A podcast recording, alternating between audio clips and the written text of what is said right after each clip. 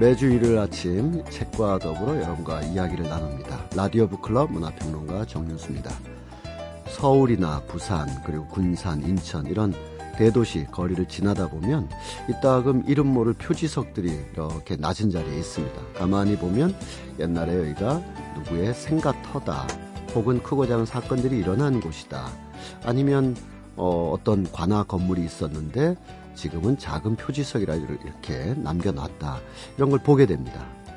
아쉽죠? 마음이 허전해 보입니다. 그 생가가 남아 있었더라면, 그 관아의 부분이라도 남아 있었더라면, 그 생가의 담장 너머로 뭐 옛사람의 정치도 느껴보고, 관아의 담벼락이라도 좀 있으면 옛 조선시대의 어떤 정치라도 느껴볼 텐데, 작은 표지석 하나만 달랑 남아있는 게 좀 아쉽습니다. 우리가 20세기 내내 근대화를 위해서, 개발을 위해서 아주 팽창적인 그런 속도의 시대를 살아오다 보니까 옛 물건들, 옛 공간들, 옛 삶의 유산들 많이 뒤로 물러나고 말았죠. 최근에는 수많은 문학 작품들, 영화들, 드라마 이런 데서 시간 여행을 소재로 하면서 어, 조선 시대나 또 근대 시대가 이렇게 엿보이긴 합니다만 어, 그 화면들 보면 대개 어, 드라마 세트를 위해서 재현한 정도인 것이지 문화유산의 진정한 복원은 여전히 거리가 멀지 않나 이런 생각을 해봅니다. 그래서 오늘 경성의 건축가들이라는 책으로 여러분을 만나볼까 합니다. 어, 서울 옛 이름이 경성이었죠 일제시대 때 그 당시 근대 건축물을 만들면서 경성의 어떤 도시 스카이라인을 만들었던 건축가들의 고뇌와 삶 그 이야기를 한번 나눠보고요. 또 테마가 있는 책방에서는 5월 권정상 선생의 몽실 언니를 만나보도록 하겠습니다. 광고 듣고 라디오 북클럽 오늘 이야기 이어가도록 하겠습니다.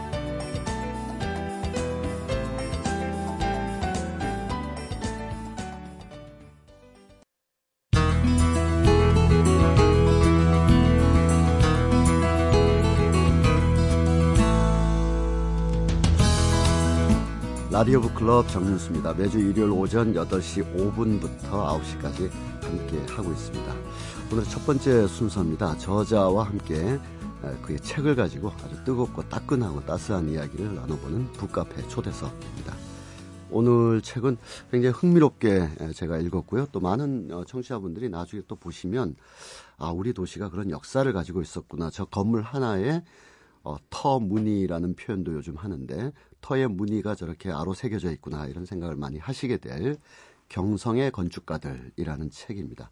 아, 이 책을 쓰신 어, 건축가이시고 또 아큐멘터리 대표로 계시는 김소연 선생님 모셨습니다. 안녕하세요. 예, 반갑습니다. 네.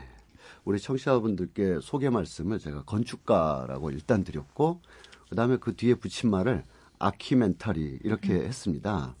건축가는 뭐 우리 청취자분들 다 아실 테고 아큐멘터리는 어떤 의미로 이제 그 일을 새로 벌리신 건지 한번 궁금한데요. 이 아키멘터리는 아키텍처하고 다큐멘터리를 음. 조합해서 제가 만들었는데 어, 비즈니스 차원이 아니라 일단 장난 삼아 재미 삼아 네. 만들어봐서 이런 일을 해보면 재밌을 거다. 음. 그리고 앞으로는 필요할 거다. 네. 경제성, 수입성 생각하지 않고 네. 뭐, 뭐 이런 같이 일할 수 있는 사람들도 있으면 좋겠다. 음. 그래서 이제 이거 생각 해서 만든 거고 하는 일은 설계는 안 하고요. 네. 아, 설계를 하셔야지 좀 설계는 그 돈도 버시고 또 뜻도 펴시고 하실 텐데. 제, 그, 제 인생하고 돈하고 별로 안 맞는 거가 살아보니까. 아니, 뜻은요? 아, 건축가로서 또. 돈을 너무 생각하면 또 뜻은 못 필, 필것 예. 같더라고요. 예. 그래서, 에, 설계보다는 음. 이제 그 설계는 또 건축가 나와서 설계하시는 분은 원체 많고 네. 그리고 젊은 작가들이 요새 원체 잘하고 네. 저까지 끼어들 판은 아닌 것 같고 이제는 네. 저는 이제 뒤로 물러서 가지고 있어야 네. 될것 같고 그래서 하고 싶은 일은 음. 이게 건축이나 그러니까 건축 이론이나 건축 평론에 대해서 이제 많은 사람들이 알고 있는데 음. 건축에 있는 스며 있는 스토리라든지 우리 네. 삶과 연결돼 있던 이곳의 이야기라든지 네. 그런 것들은 아직 잘 모르는 것 같아서 음. 그런 이야기를 하면서 그게 이제 그런 이야기들이 많이 공감이 이루어지면 음. 도시의 저개발이라든지 도시 재생에 대한 스토리도 한번 끄집어내서 음. 좀 특권층을 위한 도시 재개발 개발이 아니라 음. 삶터 속에 녹아 있는 공동체적인 도시 재생이라든지 이런 이야기도 자연스럽게 이야기가 나올 수 있고 그런 음. 작업을 해보면 재밌겠다. 어. 그래서 그냥 장난삼아 재미삼아 만들어봤는데. 근데 장난삼아 재미삼아 이제 겸손의 말씀으로 하셨지만 최근 10여 년 동안 전개된 도시재생이라는 큰 틀에서의 여러 가지 일들을 보면 상당히 의미 있는 의욕적인 출발 지점이라고 저도 이렇게 공감을 하는데 네. 대개 도시재생이 이제 어, 철거의 다른 말처럼 되어 가는 네. 추세도 좀 보이기도 네. 하고 어, 그나마 좀 얌전하게 도시재생, 차분하게 도시재생 한다고 하는 그런 풍경을 봐도 외지인들이나 개발업자의 음. 시선에서 보이는 그런 음, 관점이지 거기 살고 있는 분들을 위한 삶 혹은 그 공간의 역사에 기반한 도시재생 이런 걸좀 찾아보기가 어려워서 아키 아키텍처와 다큐멘터리가 결합된 음. 어떤 의미 있는 작용들이 좀 있어야 될 것 같은데요. 있어야 되는데 힘들죠. 여러 하나씩, 이해관계가 하나씩 네. 하나씩 맞물려야 되고 네. 또 그렇게 뜻이 맞는 사람이 모여야 되고 음.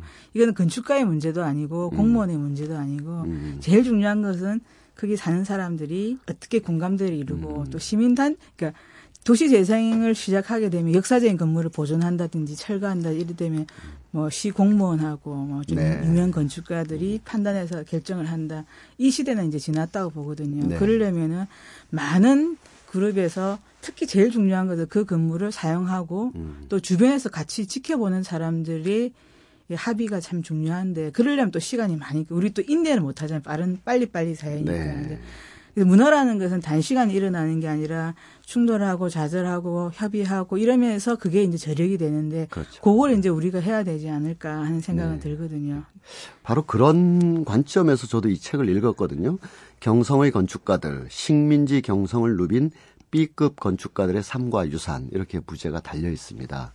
그러니까 어떻게 보면 일제 시대, 어, 일제 시대에 뭐 남아 있는 게 있겠어? 이런 음. 어, 표피적인 인상과 또 일제 시대 남아 있어도 그게 어떤 면에서 보면 다 일제 잔재고 음. 유산이지 뭐 이렇게 어, 또 보는 또 음. 하나의 시선이 있었지만 그래도 최근 십몇 년 이렇게 어, 목포나 군산이나 뭐 우리 경성도 음. 지금은 서울입니다만 경성 시절의 그 건물들에 대해서 일단 기본적으로 보존하자. 음. 그리고 거기에 무슨 의미가 있는지 살펴보자. 이런 운동이 최근 많이 일어나고 있죠. 네. 일어나는 것도 이제 지금은 좀 많이 나아졌지만 음. 앞으로는 어떻게 보존할까? 보존에 음. 아주 다양한 방법. 보존이라는 네. 것은 복원은 아니거든요. 아, 네. 예, 보존에는 굉장히 다양한 방법이 있고 그 네. 방법이 그리고 옛날 건물을 그대로 항상 우리는 보존하면은 새로 좀 고쳐가지고 거기서 음. 박물관이나 커피숍이나 음. 이런 걸로 너무 그 기능이 또 이제 뻔하게 돌아가지 음. 않습니까? 그러니까 그 기능도 현대적인 기능에 필요한 수요에 맞게끔 음. 집은 사람이 살아야지 살아 생명이 있는 거기 때문에 굳이 주택을 박물관이나 커피숍으로 개조할 필요도 음. 없고 그냥 사람이 살아도 될 것 같거든요. 네. 그러니까 다양한 그 기능의 건물들이 보존이 된다면 음. 보존의 방식과 그리고 거기를 이용하는 사람들이 굉장히 스펙트럼이 다양해지고 음. 그러면은 도시의 어떤 풍경이 굉장히 다양해지지 않을까. 음. 그렇게 생각을 하고 그래서 보존의 방향과 방식에 대한 걸 이제 고민할 때가 되지 않았나. 네. 보고는 아니라는 거죠. 그 또한 아. 가지는 정동과 같이 보존되는 건물들에 보존될 가치가 많은 건물에 현대적으로 필요해서 현대적인 건물이 새로운 건물이 들어섰을 경우에 네. 그 건물도 주변 환경의 보존과 연관성에서 이게 새 건물인데 보존의 개념이 들어간 어떤 방식으로 할 것인가도 될 수 있거든요. 그러니까 가장 옛날에 방 그 100년 전에 있는 건물 옆에 그 건물과 비슷하면서도 최첨단의 건물, 음. 새로운 기능. 그러나 그 주변 건물하고 묘하게 절묘하게 녹아들는 음. 그런 건물. 근데 우리는 이제 옛날 고궁 같은 고궁으로서 존재해야 되고 음. 뭐 이런 물론 고궁은 이제 또 교육적인 차원이 있으니까 음. 그건 복원을 해야 되지만 음. 레노베이션의 그 여러 가지 단계나 음. 방법에 대해서는 우리가 좀 적극적으로 좀, 네네, 네네 해서 그냥 살아 있는 건물 음. 사용하는 건물로 만들어야 되지 않을까 그런 생각이 듭니다. 이, 이 책은 이제 출간된 지는 좀 됐고 한 네. 1년쯤 이렇게 됐습니다만 어 식민지 영성을 누빈 B급 건축가들 이 이야기를 좀 써야 되겠다. 그리고 이제 어, 주요한 건축가들을 이제 엄선하셨어요. 뭐 네. 뭐 건축계에서는 거의 이제 근대 건축 1세대 어, 네. 박길용 선생을 시작으로 해서 또 일본인들 네. 또 외국인 건축가까지 쭉 어, 어, 엄선하셨는데 이 책을 쓰게 된 이유 그리고 여기에 어 여덟 아홉 명의 건축가들을 이렇게 특별히 가려 뽑게 된 그 이유 좀 말씀 주신다면요. 그 이유는 굉장히 음. 예, 웃긴 이유인데 제가 네. 박사 논문을 네. 요 관련해서 썼을 때 네. 평가가 되게 극단적으로 나왔어요. 아, 네. 그래서 되게 뭐 어. 음, 필요하다 하시는 이런 관점으로 접근하는 것도 필요하다 하는 부분도 있지만 원래 음. 사람 기에는 또 부정적이고 상처가 될 만이 막 남지 않습니까? 평생 남죠. 아, 고무를 이제 비판적인 말 중에 하나가 네. 아예 소설을 써라 아, 이렇게였거든요. 네. 근데 가만히 생각해 보니까 네. 어, 박사나무로 소설 한번 써볼까? 이런 생각이 오기가 아니라 그냥 네네. 정말 재밌게. 네. 예를 들면, 뭐 없애야 된다는 근대 건물도 굳이 살려야 된다고 주장하고 사명감과 딱딱한 말로 설명할 게 아니라 음. 거기 있는 스토리를 알면 음. 조금 다르게 보이지 않을까. 네. 그래서 한 소설 한번 써볼까 이러다가 네. 이제 그때는 그렇게 결심을 했었죠. 네. 한 십몇 년 전에. 그래서 그러고 나서 이제 살, 또 살다가 바빠지고 하니까 까먹다가. 근데 그때 상황을 이제 아는 몇 분들이 한 번씩은 썼어? 음. 쓸 거야? 언제? 막 이런 식으로 네. 쿡쿡 찔렀어요. 네, 네. 그래서 한번 제 실력으로는 소설은 안 나올 것 같고 음. 그래서 그냥 소설 비스무리하게 한번 써보자 해가지고 음. 음. 하고 난 저는 빨리 손 틀고 빠지려고 했는데 네. 뭐 특강도 들어오고 해서 계속 반복이 되고 있어요. 네. 이 서울의 경우에는 이런 건물은 반드시 주목해서 봐라. 라고 한번 제3 강조해 주고 싶은 건물은 뭐가 있을까요? 먼저 떠오르시는 거죠. 저는 이제 그 건축적인 것보다 그러니까 음. 건축 미학적인 형태적인 것으로 보면 음. 공업전소라고 지금 소개되고 있는 방송통신대 역사관 같은 경우에는 음. 사람들이 잘 주목을 안 하거든요. 대학로에 있는. 예, 예. 네네. 근데 이제 보통 예전에 조선 총독부나 서울역이라든지 음. 서울시청 같은 경우에는 재료도 묵직하고 네. 그리고 관공서나 관청에서 많이 주도한 건물이고 네. 어, 그리고 어떤 르네상스 양식이나 폼이 어느 정도 보이고. 근데 이제 공업 전습소 같은 경우에는 르네상스 양식이면서도 재료 자체가 목재예요. 아주 특이하게 목재를 썼고 음. 음. 그 비늘 벽으로 이렇게 쳐가지고 독일풍의 주택 같은 음. 오래된 주택 같은 느낌. 조금 좀 다르다 이질성이 있다. 음. 그러니까 음. 어, 서울시청 뭐 이렇게 조선총독 이러면 동일된 느낌이 있지 않습니까? 그렇죠. 이미지. 근데 네. 거기 같은 시대인데도 거기서 좀 벗어난 어떤 음, 변화가 음, 음. 보일 수 있다라는 재료 면에서는 음. 저는 개인적으로 그게 좀 인상이 많고 예. 또뭐 어, 네가티브 뭐 문화재로서 막 철거되어야 된다고 하는 것 중에 하나가 음. 서울역인데 음. 서울역 같은 경우는 굉장히 수탈의 장소이고 하여튼 스토리에는 이제 그 역사적인 그렇죠. 건데 네.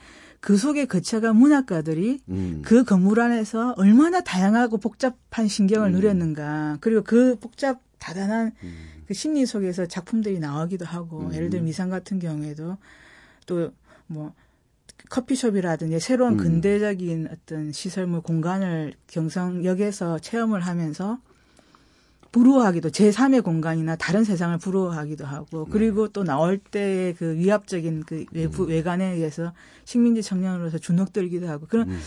그 예술인이라든지 문학가들이 굉장히 서울역 예, 예 이중적이고 반 양가적인 음. 감정을 느꼈던 게 음. 서울역이고 그게 또 출발점이고 음. 또 시작점이고 네. 밖으로 도망가고 싶은 네. 그런 그래서 서울역은 근대 건물로 이렇게 판박이 할게 아니라 그 역, 음. 그러니까 역사적인 사실이 아니라 역사성이라는 걸 봤을 때 역사적인 음. 성을 봤을 때는 그거는 그 어떤 제국의 산물 음. 이렇게 볼 건 아닌 것 같아요. 네. 사실 주인은 주인공 거기서 살았던 스토리의 주인공 우리가 그렇죠. 수도 있고 예. 또 그게 출연하는 음. 배경에 서울역을 배경으로 출연한 음. 인물들은 얼마나 군상들이 다양합니까? 그렇죠. 그 조금 전에 그 선생님의 표현 중에 네거티브 건축 예. 이렇게 표현을 하셨습니다. 어, 그 개념은 무엇이고 음. 네거티브 건축이라는 게 어떤 게 있다면 그거를 어떻게 이제 어, 해야 된다고 이제 논쟁 같은 것이 있었던 것 같은 느낌이 들거든요. 그 네거티브 건축이라는 말의 개념과 그걸 이제는 어떻게 접근해야 되는지 선생님의 의견을 좀 주신다면 구체적인 사례가 있을 수도 있고. 뭐 네. 가장 단적으로 조선 총독부를 파괴하자, 폭파시키자 했을 때 90년대 초였죠. 네. 네. 했을 때 많은 논쟁들이 있지 않습니까? 그래서 네. 그나마 그래도 근대 건축물 중에서는 그게 사실은 독일 건축가가 초, 초안을 작성했고 그 다음에 그 사람이 사망하면서 일본 건축가가 마지막으로 마무리해서 건물을 한 10여 년 동안 지었거든요. 네. 근데 이제 그 미수 그쪽 사학적인 면에서 보면 그나마 근대 건축 일본이 세운 근대 건축물 중에서는 그나마 음. 그래도 정통에 좀 성이 있다. 음. 어, 미학적인 면에서는 음. 그래서 보존해야 된다 하는 말도 있고 또 음. 어떤 이제 시민단체나 아니면 일반인으로서는 어떤 음. 아 그래도 일제의 잔재가 아니냐. 그리고 그랬죠. 수많은 일본 사람들이 와서 음. 거기서 얼마나 그 음. 과거의 역사를 회상하면서 표정이 그랬겠죠. 아주 성리감이 돋치해서 지금도 그런 관광객들 얼마나 음. 많냐. 그리고 게다가 그 위치가 광화문 보고 그렇죠. 자리라는 위치성도 있고. 그래서 그걸 싹 떼서 이전해서 딴 데 옮기면 네. 그리고 뭐 다른 용도로 쓰면 되는데 그것도 이전비는 만만치 않고. 네. 그래서 급하게 이제 막 해서 결국에는 이제 폭발시키고 폭발시켰죠. 예, 네. 이렇게 했을 때도 계속 마, 말이 많았었는데 음. 저 같은 경우에는 이제 해석의 방법이라고 생각해요. 만약에 지금 독일의 아우슈비츠, 아니, 폴란드 아우슈비츠 음. 예를 들면은 그 정말 수치고 음. 가, 고통스럽고 하, 아 근데 그걸 없앤다 해서 그 고통이나 역사가 없어지는 건 아니거든요. 네. 차라리 그걸 제대로 해가지고 음. 독일 사람들 와서 보게 하는 게 네. 폴란드 사람들이 지나가면서 아 음. 아픈 역사 이렇게 자책을 하는 게 아니라 음. 독일 사람들이 와서 참여의 공간을 만들어 버리면 이거는 역 역발상이 되는 거 아닙니까? 네, 그렇죠? 그래서 가장 또 이리 이제 예를 들면 이럴 수는 있겠 이제 제가 어느 책에서 봤는데 음. 그러니까 역사를 해석하는 방식 중에 하나가 또 예를 들면 일본이 그 동학군들 예전에 음. 굉장히 처참하게 말살하고 동학군이 음. 굉장히 나쁘고 잔인한 폭도라고 이렇게 선전을 했다라는 음. 거는 이제 역사책에 나온 한 페이지인데 네. 다르게 보면 아 일본 일본 제국이 음. 그만큼 동학군을 무서워했구나라고 네. 해석을 할 수 있는 거죠. 네, 네. 네. 그런 식으로 접근하면은 음. 뭐 조선 총독부가 일본 음. 사람들이 와서 성전을 막 느낀다 뭐 이런 음. 게 아니라 음. 참회 공간을 만들어 가지고 음. 그래서 스스로 반성하게끔 만드는 음. 그러니까 우리 위안부 할머니의 역사로부터 직령을 이게 우리나라 뭐 국법복 봉을 전시하는 것이 아니라 네네. 예, 그래서 그런 식으로 접근하고 좀 합의가 안 되면 좀 기다리고 스탑 좀 대기를 해가지고 하면서 좀 기다렸다가 조, 더 좋은 의견이 나오고 음. 돈이 뭐 세, 세, 생기든지 음. 아니면 음. 좋은 방안이 나오면 음. 또 그때 해도 되는데. 그런 게 제대로 된 보존이 아닌가. 그러니까 철학이 있고 가치죠. 그런 점에서 볼 때 지금 이 책의 제목이 경성이라서 예. 제가 그냥 경성이라는 표현을 쓰겠습니다. 예. 그러면 그 경성 시절에 어, 그 건물이 지금의 의미로 좀 살아서 좀 그냥 아 저게 옛 건물 그거야라고 음. 보존만 하는 게 아니라 의미가 부여돼서 좀 살아서 활용되고 있는 사례가 있다면 그래서 우리 청취자분들이 좀 가볼 수 있다면 어떤 것이 있을까요? 외관이라도 좀 볼 수 있다면. 그래서 경성이가 서울에 있는 거는 아직 제가 잘 모르겠고요. 다뭐 음. 도서관이나 이런 식으로 아. 돼 있는데 음. 저는 이제 인천 근대 네네. 미술 미술관이죠. 근대문학관 같은 경우에 그게 음. 창고였거든요. 네네. 그러니까 창고 건물은 더 신경을 안 쓰죠. 그리고 또 인천에 있는 창고면 거의 뭐 쌀이라 뭐든지 이렇게 일본으로 다 수송해 나가는 네. 그죠. 그리고 허물어져 있고. 음. 근데 그걸 이제 그 재생 그 renovation 했던 작가는 음. 창고에서 일했던 노동자의 의미를 재생을 한 거거든요. 네. 그러면 이 재생 방법이 달라져요. 아. 예, renovation 그러니까 리모델링되는 방법 예를 들면 창고를 지었을 때 어쨌든 GNP가 높았고 그, 그 인천에 네. 사람들이 많이 몰리고 뭐 돈이 많이 몰리고 어떻게 보면 번창 장, 그 번창했을 수도 있는 그, 그 창고를 쥐었던 사람의 입장에서 음. 만약에 그거를 그러니까 리모델링을 했으면 음. 그는 굉장히 반짝반짝하고 뭐 그렇게 될 수도 있는데 거기서 일했던 노동자의 삶을 내는 아. 어, 하겠다 했을 때는 그 허물어진 벽에 숨어 있는 그 물길이라든지 녹아 있는 오래된 물길이라든지 이런 것도 음. 느낌도 다 살리거든요. 네, 그러면서도 네. 새로운 기능, 주민 지역 주민들이 쓸 수 있는 공간을 또 새로 집어넣고 음. 예, 그런 건물들이 예, 서민들이 이용하고 음. 일반인들이 다 같이 생활 지나가다 들리고 이렇게 음. 할수 있는 음. 그러니까 시간 내서 티켓 끊어가 갈 수 있는 이런 게 아니라 음. 그런 식으로 좀 음. 다양한 것들이 좀 나오면 네. 어떨까 생각은 네. 들거든요. 라디오 북클럽 오늘은 경성의 건축가들이라는 책을 쓰신 김소연 선생님 모신 이야기를 함께 나누고 있습니다. 광고 듣고 다시 돌아오겠습니다.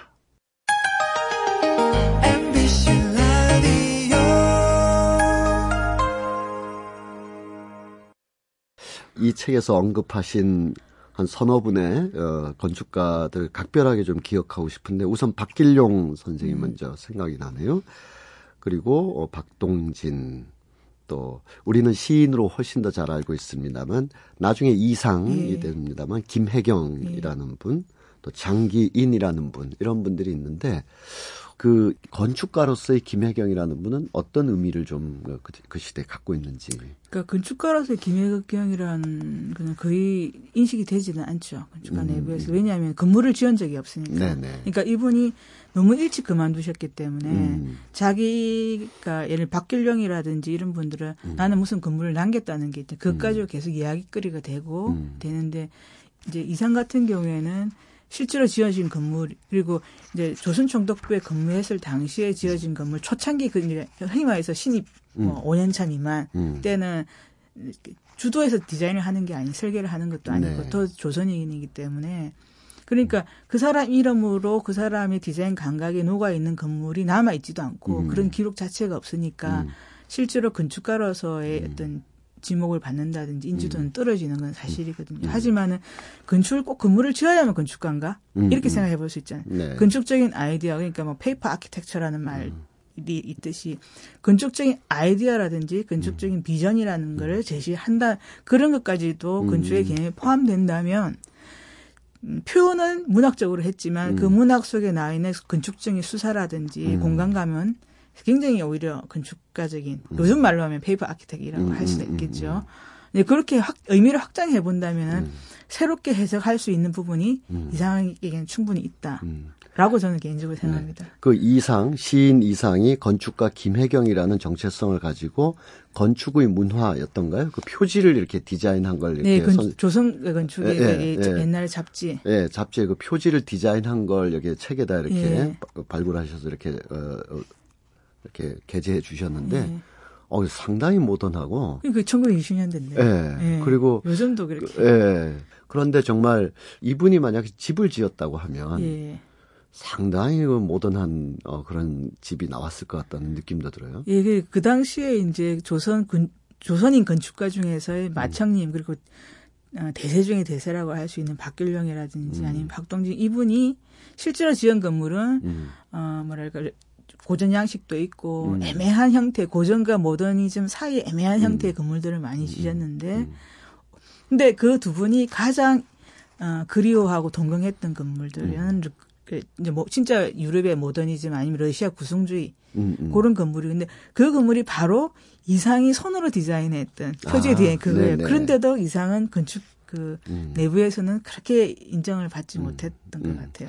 제가 이 책을 어, 쭉 읽으면서 이 일제시대 때의 건축가들에게서 발견되는 음. 공통의 고민들이 있더라고요. 네. 방금 선생님께서 언급해 주셔서 그런데, 어, 어쨌든 일제시대라는 그것이 굉장히 강박으로 있는 상황이지만 전통 건축에 대한 고민이 곳곳에서 나타나더라고요. 네. 그래서 뭐 온돌에 대한 논쟁이라든지 네. 담에 대한 논쟁이라든지 네. 건축 재료에 대한 논쟁을 하면서 네. 언제까지 우리가 말하자면 그 시대로 보면 조선 시대 때 왕조 유산을 가지고 이걸 전통이다 뭐다 하면서 언제까지 이걸 가져갈 거냐. 그러니까 모더니즘 혹은 근대에 대한 강한 욕망을 네. 한편 읽을 수가 있었고 네. 또 하나는 이제 일제 말기가 되면서 어쩔 수 없이 그 시대 문화 예술계가 전반에 드리워졌던 선택의 강요, 즉 일제와의 관계에서 어떻게 행동할 거냐. 예.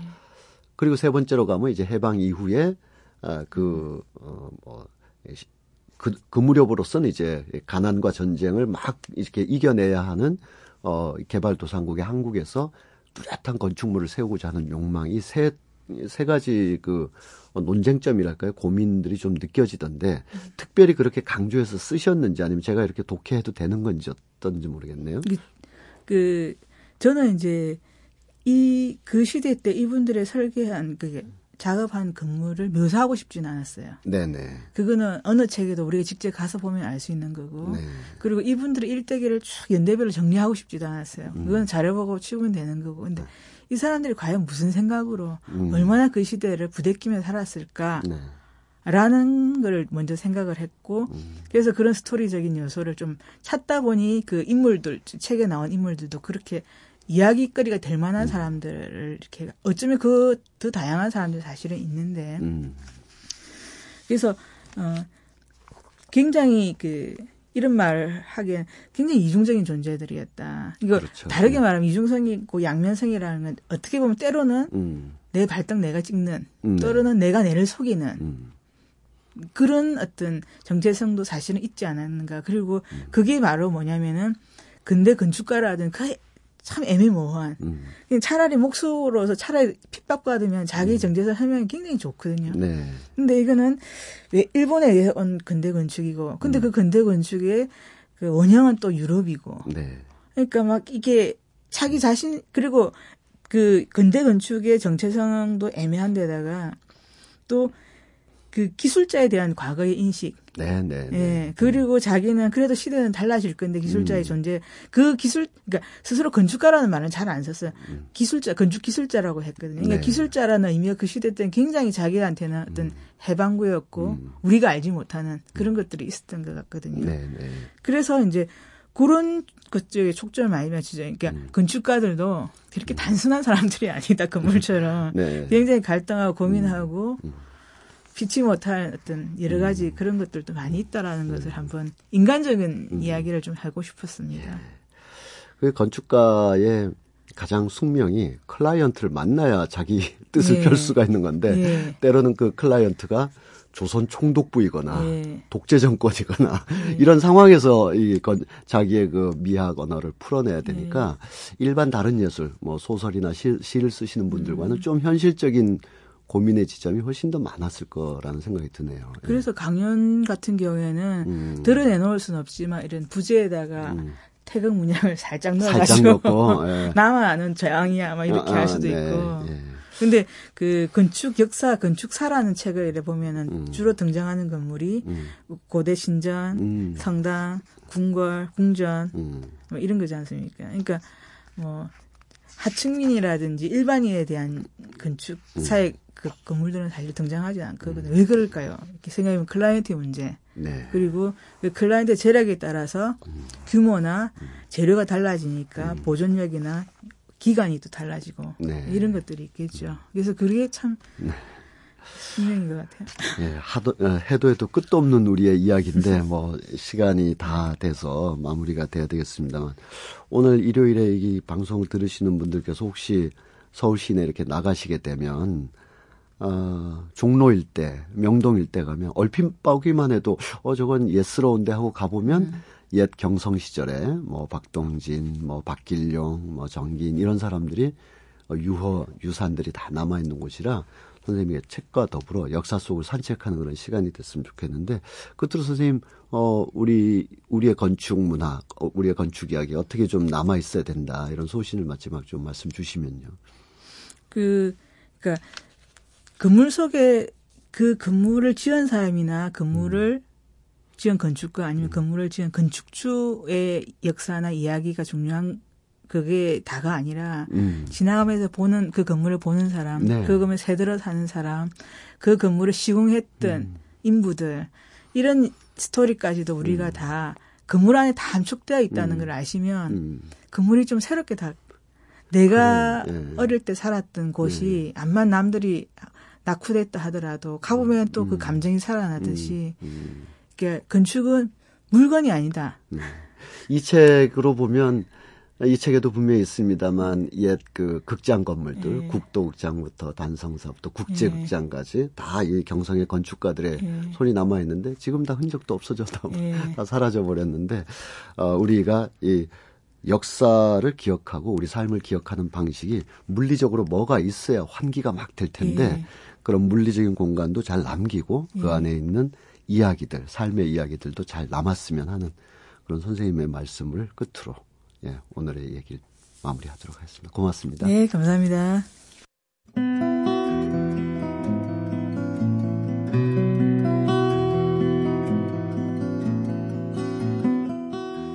테마가 있는 책방 순서입니다. 5월이라서 그리고 늘 우리가 곁에서 생각하는 함께 살아가는 사람들이라서 더욱더 각별한데요. 5월에는 가족, 가정에 대한 의미 있는 책들 살펴보고 있습니다. 오늘 두 번째 순서인데요. 장동석 선생님 나오셨습니다. 안녕하세요. 네, 안녕하세요. 자, 지난 시간에는 박화선 선생님의 그 많던 싱아, 어, 누가 다 먹었을까? 세월이 다 먹었죠. 네.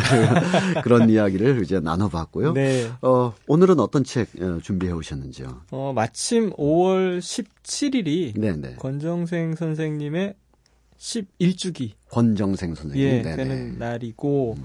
어 뭐 여러 뭐 추모집이 출간되기도 하고 있고 음. 그래서 권정생 선생님의 몽실 언니 음, 몽실 언니 함께 네. 이야기 좀 나눠 보겠습니다. 네. 저는 뭐 동생을 업어본 동생이 없기 때문에 동생을 네. 업어 키운 일이 없지만 네. 뭐 주변에서 뭐 그런 친구들이 종종 외부모인 네, 네. 가정에서 어 그런 이제 경우들을 종종 보게 됐는데 네. 어, 그 인상들이 굉장히 오랫동안 남아 있는데 사실은 이 작품은 어린이들뿐만 아니라 어린이들이 읽기에는 사실은 좀 뭐, 음. 그런 얘기 나눴지만 좀 끔찍한 장면들이 좀 종종 등장하지 않습니까? 네, 네.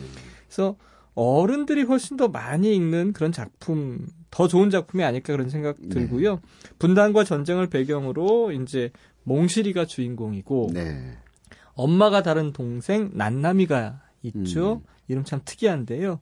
그런가 하면 아버지가 다른 동생 영득이와 영순이도 음. 있어요.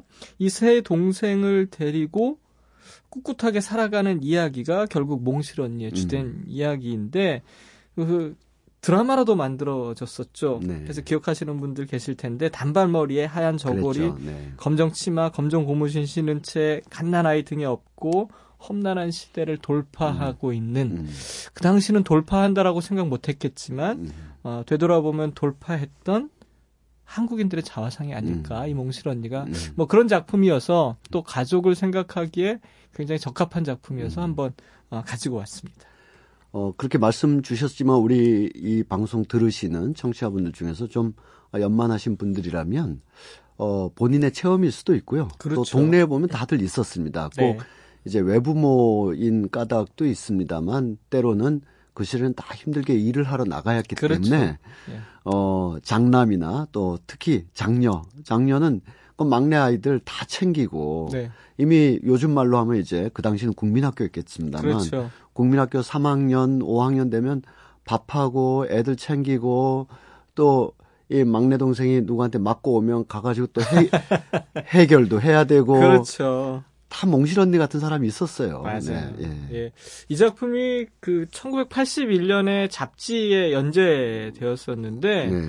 사실은 지금은 뭐 많은 분들에 의해서 권장 도서로 읽히기도 하고 또 여러 단체에서 음. 뭐 특히 이제 문화광본 같은 곳에서는 뭐 이 책을 뭐 열심히 읽자라고 얘기도 하는데 네. 그 당시 당시에는 문공부였는데 네, 네. 문화공보부였는데 이게 이제 그 인민군 청년 이야기가 좀 나오죠. 예, 네. 나오는데 이게 또 좋게 표현되고 있잖아요. 네. 그 부분들이 이제 마음에 걸리셨는지 문공부에 의해서 요 부분이 이제 삭제되기도 했었고요. 네. 단행본으로 출간됐을 때는 어 문공부가 웬일인지 또 추천 도서로 지정을 했다가 음.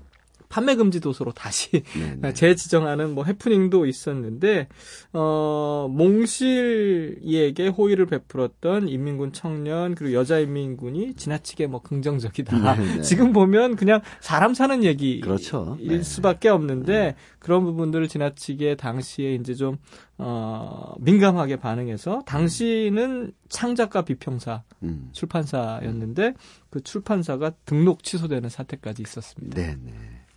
그런 경우를 겪었습니다만 훗날에 이제 또 방송이나 드라마나 또 애니메이션이나 등등 몽실 언니는 이제 살아있는 고전으로 점점 가고 있는데 그렇죠. 그 이 우선 두 가지로 나눠볼 수 있을 것 같아요. 먼저 첫 번째 질문을 드리면 이 작품이 가지고 있는 어, 가족의 의미, 한국 현대사를 살아낸 사람들의 저 밑바닥에 드리워져 있는 어, 차마 말할 수 없는 것에 대한 묘사들, 음. 가족의 상처들, 그런 것 때문에 많은 사람들이 읽고 공명하고 단지 아 옛날 그 시절에 그렇게 참 어려웠지를 넘어서서 그렇죠. 정말 어떤 그 강렬한 힘들이 있지 않나 우선 작품 안에 일단은 관계가 음. 어, 엄마가 다른 동생, 음. 아빠가 다른 동생 그리고 이 동생 셋을 어쨌든지 보호해야 할 의무감을 갖고 있는 음. 그 몽실이라는 주인공. 네. 사실은 이 관계 속에 어, 말씀하신 한국사의 전쟁뿐만 아니라 전체 한국사가 갖고 있는 굉장히 큰 비극이 음. 담겨 있지 않은가. 네. 그럼에도 불구하고 물론 뭐 가족의 의미가 최근에 뭐 여러 음. 의미로 재해석되고 있지만 당시로서 보자면 어, 이 관계 속에서 형성된 그 가족이라는 것이 음. 실질적으로 우리가 위로받을 수 있는 최소의 단위. 최소의 단위이면서 최대의 단위이기도 했던. 네. 그렇기 때문에 몽실이는 어 성인이 되어서도 나이가 중년이 넘어서도 음. 이 동생들을 끝끝내 음. 포기할 수 없는 음. 자신의 삶은 무너졌다고 해도 음. 네, 어, 그런 관계 속에서 보자면 어, 이 관계가 이셋이네 남매 관계가 결국은 한국 사회의 음. 처음이자 끝으로 가는 음. 관계다 이렇게도 음. 볼수 있을 것 같아요. 네. 모든 사람들의 삶의 축약도라고 할 수 있는데 그렇죠. 두 번째 질문은 이런 겁니다. 어, 권정생 선생님이라는 분에 대한 새로운 재평가, 음. 그러니까 몽실 언니라는 작품에 대한 평가도 있습니다만, 제가 듣기로는 이런 그, 어, 작고하신 뒤에 이제 많이 나오는 얘기입니다만, 어, 평생 만져보지도 못할, 상상하지도 못할 엄청난 어, 인세에 대해서 그렇죠. 권정선 선생님이 어떻게 어, 처리하셨는지, 또, 그 안동 일직면인가 그쪽에 이렇게 교회 종탑을 울리시면서 에, 마지막 이렇게 쭉 평생을 사셨는데 보통 우리 서울에 있건 시골에 있건 독자들이 찾아온다, 뭐 선생님들이 찾아온다, 뭐 언론사에서 찾아온다 그러면 어, 김수영 시인의 표현대로 짐짓 못 이기는 채 하면서 어, 만나주고 얘기하고 그러면서 거기서 어쩌면 작은 소박한 즐거움이자 또 동시에 속물스러운 어떤 자신의 존재감을 이렇게 확인도 하고 그러는데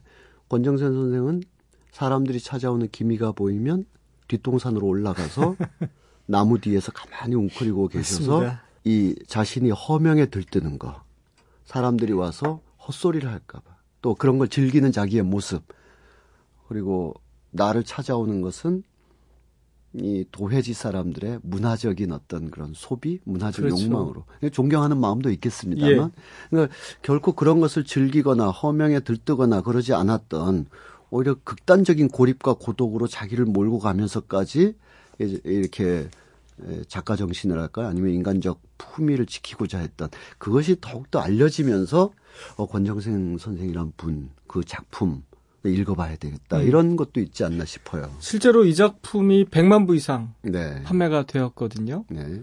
어, 하지만 권정생 선생은 그 인쇄를 어, 본인이 한 푼도 네네. 네. 취하지 않으시고 대부분 다 음. 출판사에서 음. 어, 각지로 음.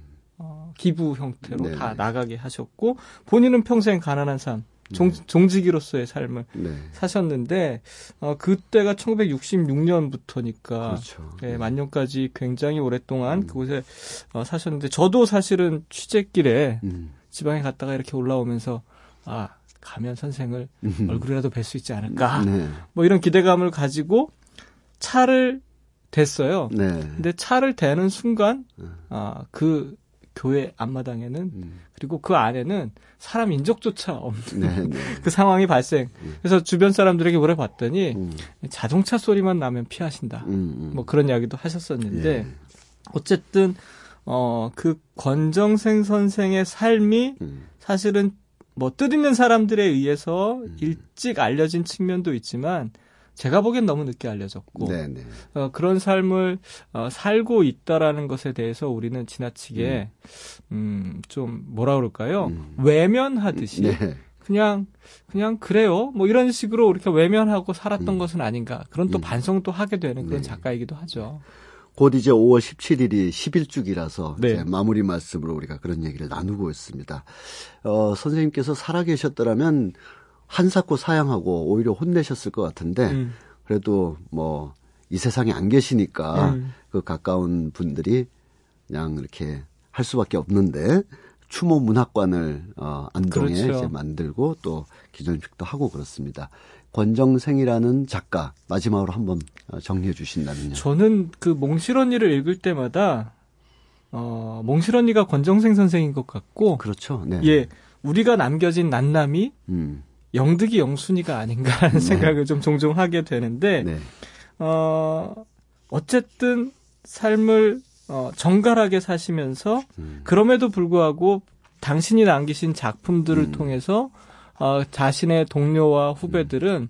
좀더 풍요롭고 음. 아름다운 세상에서 살아가기를 바라셨거든요. 네네.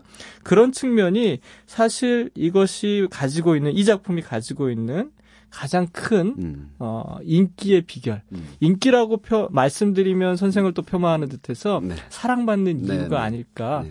어, 그래서 이 작품을 읽을 때마다 사실은 굉장히 마음이 음. 처연해지면서도 음. 음. 굉장히 정갈해지는 듯한 음. 느낌 받는다. 그래서 어, 오늘 이 가족 이야기 끝에 몽실 언니도 함께 소개해드렸습니다. 그리고 서재기에서 언젠가 저 세상에서 다시 태어난다면 어, 대장부로 태어나서 연애 한번 어, 아름답게 해보고 싶다 이렇게 어, 표현도 하셨는데 그렇죠, 예. 그이 세상에서는 우리 현대사와 또 파괴된 가족의 풍경들을 다 직접 보고 느끼시면서 그것을 작품화하셨던 권정선 선생님의 책과 삶에 대해서 장동석 선생님 모시고 이야기 나눠봤습니다. 고맙습니다. 고맙습니다. 얼마 전에 꽤 많은 사람들이 보면서 입으로 입으로 소문이 났었던 그런 애니메이션 영화가 있었습니다. 코코라는 애니메이션인데 어, 어른들이 보고 콧날이 시큰해질 정도로 삶과 죽음에 대한 아주 진지한 대사들 이런 것이 있었죠. 삶 저편 죽음의 세상에서도 역시 가장 두려운 것이 뭘까 했는데 이 코코라는 영화에 보면 사람들에게 잊히는 것이다 라는 대사가 있었습니다. 어, 소용돌이 치던 근대 역사 속에서도 우리의 많은 사람들이 그저 아, 잊혀지고 사라지고 그런 일이 마치 없었다는 듯이 어, 흔적도 찾기 어렵게 되고 있습니다. 그래서 천천히 복원하자, 다시 살펴보자. 우리의 옛 기억, 그 중에서는 화려하고 즐거웠고 예, 참된 그런 기억도 있습니다만 쓰라린 상처의 기억도 있죠. 그 모든 것이 우리를 구성하기 때문에 그것을 어, 함부로 버리거나 하기보다는 그 흔적들을 다시 찾아보자, 기억해보자. 이런 어, 문화적인 어, 시도들 곳곳에서 이루어지고 있습니다. 그런 점에서 우리가 오늘 경성의 건축가들 이야기를 함께 예, 나눠봤습니다. 더불어 하루하루 일상을 살아가면서도 우리가 지금의 작은 삶들이 후손들에게 어떻게 기억돼야 될지, 무엇을 남겨야 될지 이런 것도 한번 생각해 봤으면 하는 그런 시간이네요. 어, 카펜터스의 노래 Top of the World 들으면서 마무리합니다. 지금까지 소리난 책 라디오 북클럽이었습니다. 정윤수였습니다. There is wonder in most everything I see. Not a cloud in the sky, got the sun in my eyes, and I won't be surprised